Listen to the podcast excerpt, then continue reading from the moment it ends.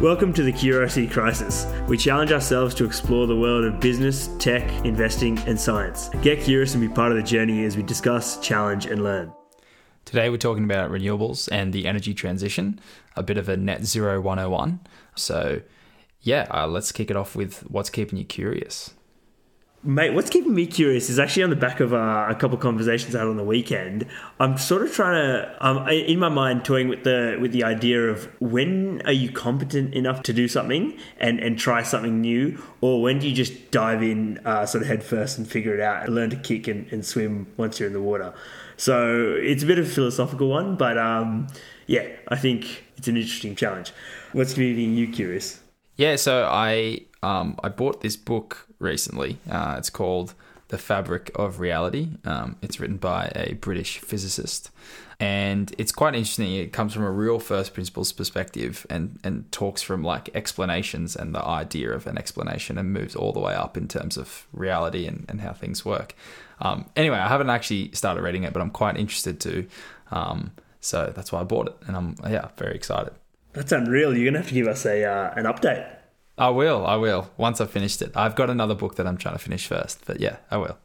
Nice. Yeah, so I guess starting off with the main issue, uh, what are what are we actually trying to achieve here? What's the end goal?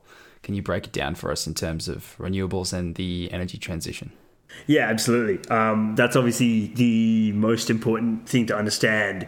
And it's it you know the renewables, the energy transition is defined in a lot of ways. Net zero, there's a lot of jargon thrown around, but I, I did a bit of reading, and, and the one thing that absolutely stuck with me is the whole problem um, and the whole uh, challenge that we're trying to solve equates to 51 billion, um, and basically that means that at the moment uh, we roughly emit 51 billion tons of carbon dioxide equivalents um, annually, uh, you know, as, as a world. So essentially, if we're going to get to net zero, we pretty much need to get that number to zero and then eventually um, start, you know, sequestering carbon back into whatever sources we can put them into. So that's what we have to, to get to zero, and that's a big problem.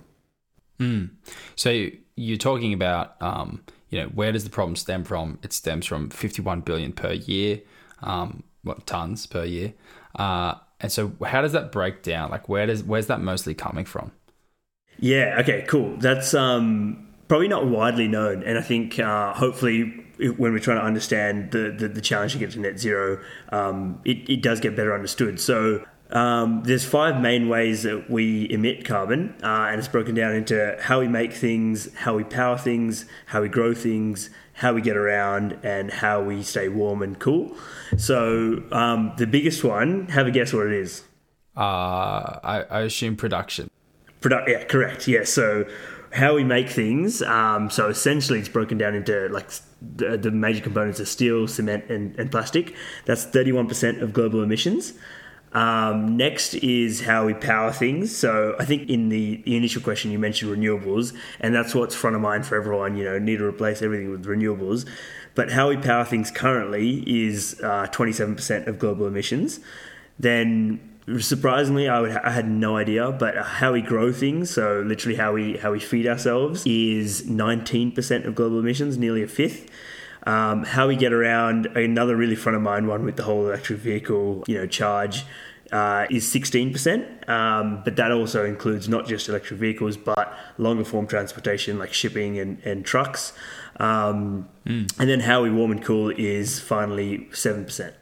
Yeah, okay. Um, now, I don't know about you, but I perceive most of this um, kind of being not necessarily solved, but a, a large chunk of this coming out from innovation. So, right. you know, carbon capture technologies or, or new ways of manufacturing or, you know, transitioning to, to renewables or EVs or whatever it is.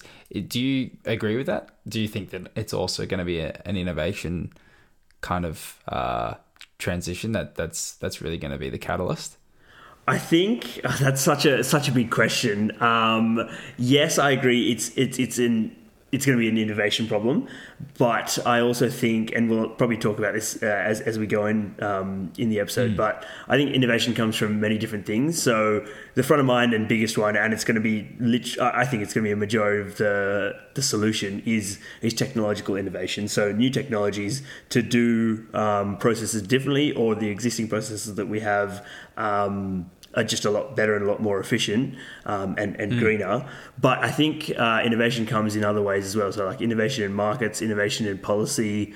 Um, there's a lot that has to come together to solve this extremely complex problem. Um, mm. Yeah, there, there's some easy solutions as, as part of it, but then there's some really hard ones. So, mm. yeah, it's going to be a big challenge. Yeah, I'm interested in the the significance of, of energy storage in right. the renewable systems and, and how how does that solve the intermittency problem of um, renewable sources like solar and wind? Yeah, absolutely. Like I suppose you know back in the day, or you know where where we're probably at now is um, we generate electricity just to, to, to, meet the demand. So we, we had all these sources that either always running or could be turned on whenever we wanted. Um, and it became really uh, scalable and economic to do that with fossil fuels. So we were able to power you know our lives with fossil fuels. Obviously, we're, we're moving towards uh, renewables, solar and wind being the um, obvious ones, but they only generate you know when the sun's shining and the wind's blowing.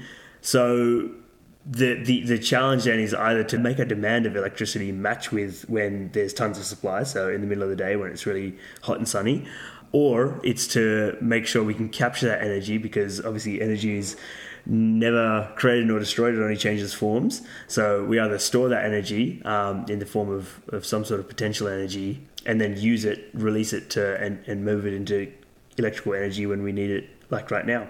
Mm so I guess on this whole journey of, of trying to get to, to a net zero future, um, what what should we be focusing on at the moment? Like, where should we be putting all of our energy into?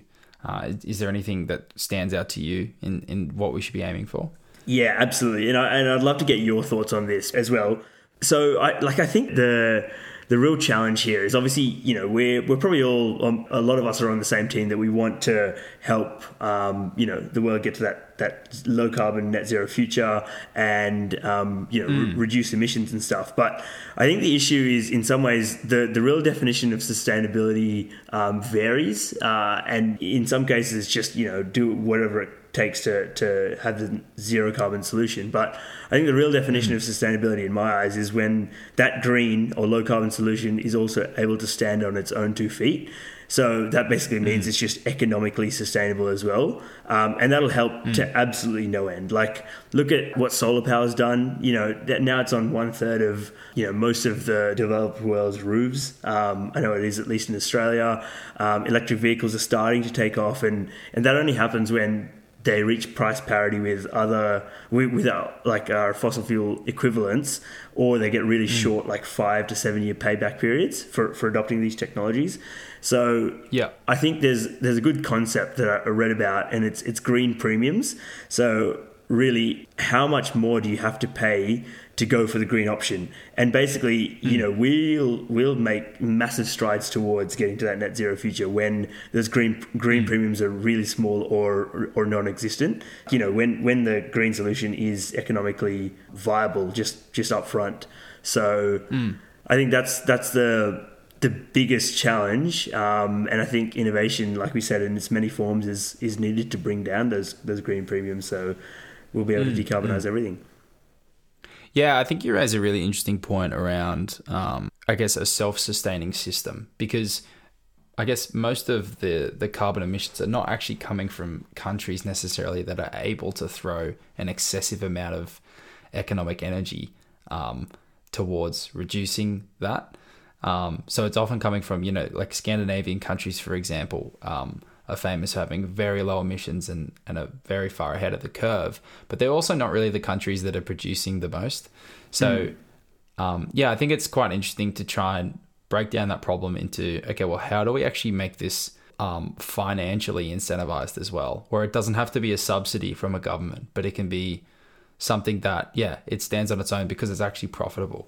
Yeah, 100%. I think as well, like when we talk about uh, when, when we broke down that problem, um, probably the two things that people stand, stand uh, that stand out to people the most is how we power things and how we how we get around. So renewables and electric vehicles, they, they sort of stand out as the the known easy solutions, but might be the solutions that people look to for what decarbonisation looks like. But you know, when when we say that there's not really solutions to a large portion of our emissions in the in the form of manufacturing, so steel, concrete, and, and plastic, so producing those at really low carbon, or even getting around, like, so aviation obviously is a very high um, emitter, and there's not really any solutions um, at the moment. What I sort of mean by that is there there aren't really economically sound and scalable solutions that are on the scale of something like electric vehicles or solar power Yeah. or wind, because those those Yeah. technologies have brought down their green premium to either be equivalent or cheaper than the fossil fuel counterparts. But you know the rest of our our economy hasn't. So those that that's really what we need to bring down. Yeah, I, I think I, I've seen a thing as well where they'll end up operating within a niche. So, for example, in the aerospace area, they yeah they have um, electric planes, but they only operate within like small ski towns where they can charge a significant premium for the same service as anything else, which means they also have limited range and they they only operate within that small niche and so it doesn't become economically viable to to scale it to a larger a larger audience Yeah. um and that's kind of just the way that it is uh until you get innovations where you have breakthroughs in other problems that kind of come from physics and chemistry Yeah. but uh yeah i guess um another question is is how does like how can industries transition from fossil fuel based processes um, to electrified processes and what are the challenges they face so coming from an industry perspective Yeah, um, like obviously a, a very good question, and it, it's a massive challenge. So again, you know, industrial processes, thirty-one or more percent of our global emissions. Um, the, unfortunately for uh, the net zero challenge and sort of this for the planet, I suppose, the processes that exist with, with fossil fuels do so because we've worked out how to move fossil fuels around really uh, really easily. They're very very energy dense, so gas and coal are incredibly energy dense, and there's not too many losses uh, in the in the conversion of that energy. So from the, the potential energy to boiling uh, things and, and turning turbines, yes, there's losses, but they're, the, the capacity factors of, of those are a lot higher than, for example, solar or wind. So the challenge is, I suppose, how to make the electrified processes that are obviously very energy intensive, I suppose, cheaper but also uh, efficient enough for them to, to make sense. Because uh, solar and wind yes they're, they're free sources once once they're up and running but the amount of solar and wind for example in terms of land in terms of capital in terms of materials that go into the into those um, sources to produce the same amount of energy as um, older um, fossil fuel based processes is is a hell of a lot. So you need a lot to do the same thing but um, there is there is promise. I suppose there's biofuels, there's electrofuels that that are um, being produced, and they are you know producing similar energy densities um, and hopefully getting to, to similar efficiencies. It's just the cost is a bit higher. And there's also like sort of pick your battle type processes. For example, um, low level industrial grade heating and stuff like that can be done through you know electric arc furnaces and using ideally renewable energy to power them. It's just like some of mm. those really, really high energy dense, really hot industrial processes that fossil fuels do currently are very hard to replace at the moment with uh, with mm. electrified mm. processes. So, yeah, Yeah. Sorry, long, long answer, but yeah, it's, it's a big challenge. No, no, it's good. I saw a, an image recently, kind of outlining the different amounts of of landmass in, in square meters required per megawatt of different um, energy sources. It's quite interesting looking at everything's kind of like you know everything has pros and cons, I guess. Um, Yep. And you know some some require significant amount of landmass per megawatt, and some don't. But then they have other risks and, and other rewards. Um, and it was really interesting and you you touched on energy density just then as well and i guess looking at the the most energy dense uh, material on the planet hydrogen um, i guess what are your thoughts on the potential of green hydrogen and kind of as an energy carrier and its applications in sectors like transportation and industrial purposes Um, I, you know, both of us have uh, have a history uh, and some experience in the the renewable energy sector. So I guess, yeah, what's your what's your opinion on how that fits in to the bigger picture? Um, yeah, good question. I'm going to throw this one back at you as well, for sure, because I, I, know okay. you know a little bit about it.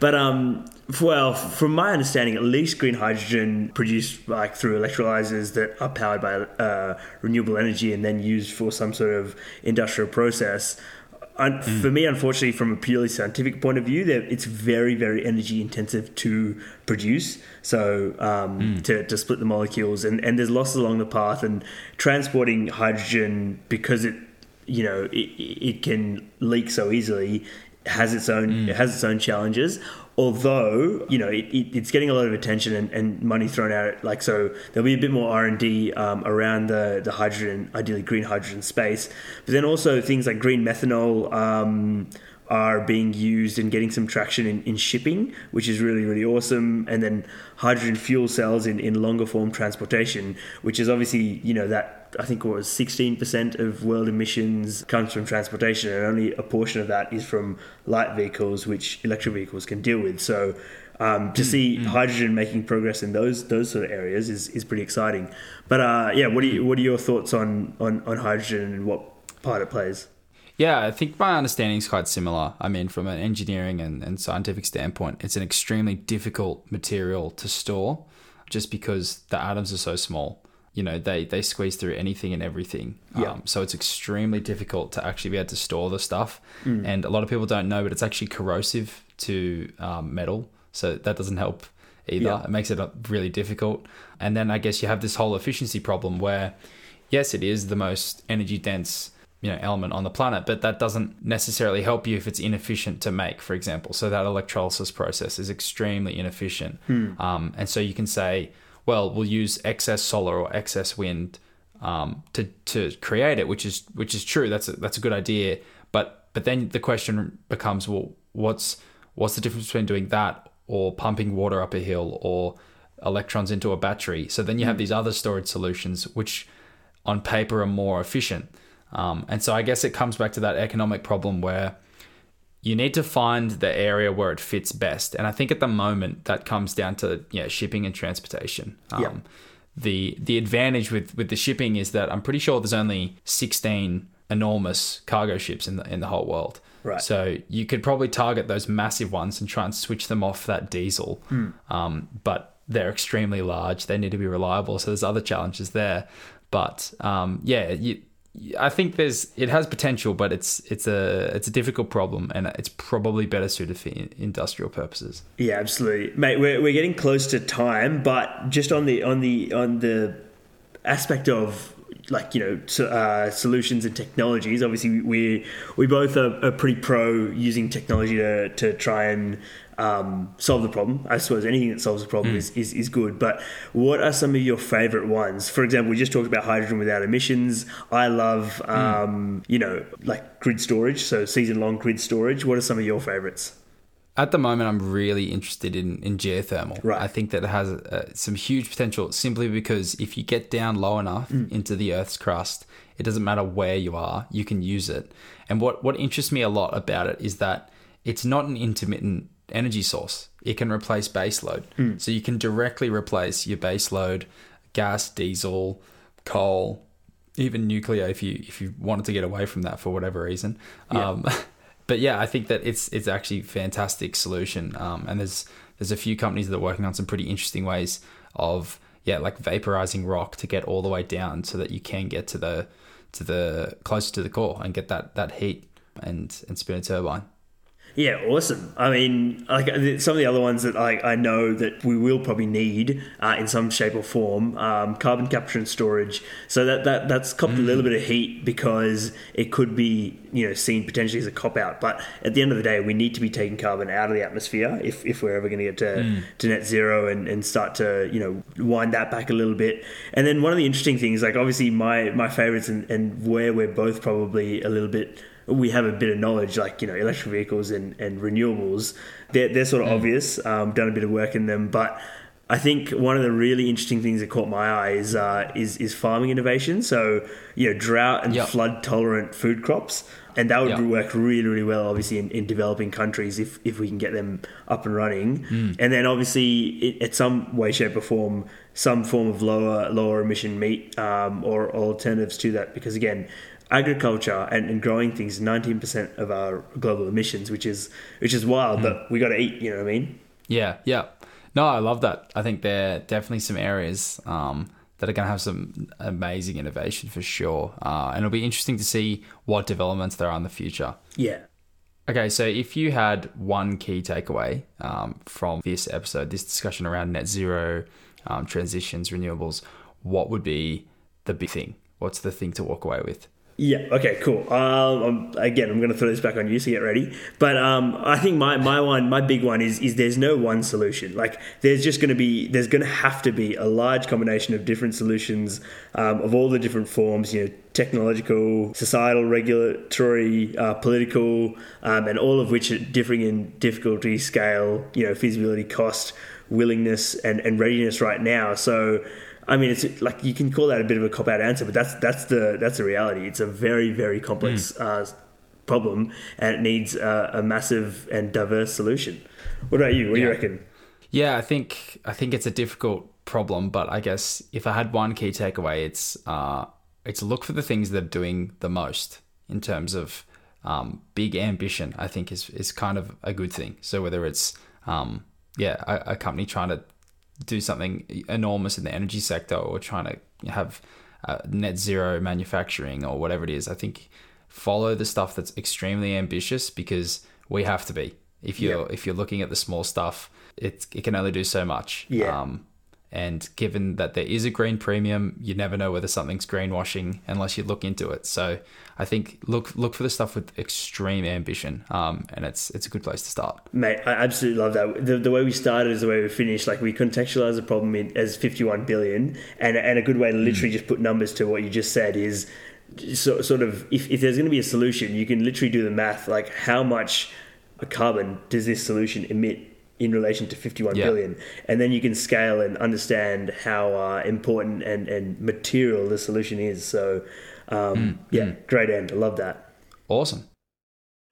Thanks for listening. Find us at curiositycrisis.com and the Curiosity Crisis on Instagram. We're on all major streaming services, so you can listen how you like. Catch you at the next episode.